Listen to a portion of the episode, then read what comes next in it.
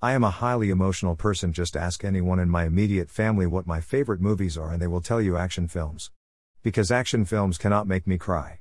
I often used to ask God why on earth I, and many men and women like me, felt things so deeply. What started out as a curious thought soon turned into a genuine question for me. Why did God make us so emotional? Sometimes I would think to myself, if only I weren't crying so hard, I would actually be able to hear Him. So, what really gives? And why is it such a big deal? Fear, as I would soon discover, would be the key to the beginning of my understanding. Proverbs 9:10 states that the fear of the Lord is the beginning of wisdom, and the knowledge of the holy is understanding. I came across it just reading the daily Proverbs about 8 months ago and this time it stuck out to me. Fear, fear, fear, why fear Jesus? For the first time in a while, I wanted to do a word study on it. I knew that sometimes there was a deeper meaning attached to the original language, and I wanted to understand why God would make that verse stand out so much. Let me tell you, I had no idea what I was getting myself into. This word alone has an explanation surrounding its various applications of about a page and a half. But what stuck out to me the most in the author's explanation is this the Hebrews were a very emotional people, and in many cases their words are describing a feeling, rather than an action. As soon as I read that statement, a realization struck me all at once. I believe that one of the reasons that the Jewish people had such a close understanding of God is because in their language you couldn't just say something. You had to feel it as well.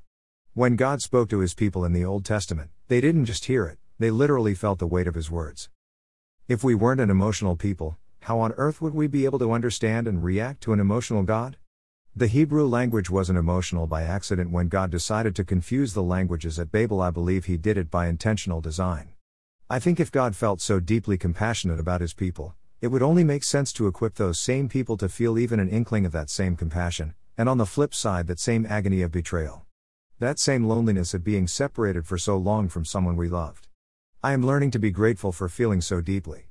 I may be an emotional person, but I serve an emotional God, and I want to understand all that I can about Him. And maybe, just maybe, it starts not with just reading the Word of God, but feeling it too. I still struggle a lot with feelings of guilt and sadness.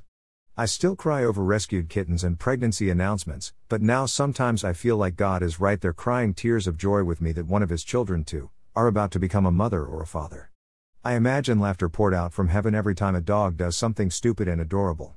My life is so much more fulfilling when I see the world through those eyes. I don't just ask myself anymore what Jesus would do. I ask myself how would Jesus feel, and it's beginning to make a difference.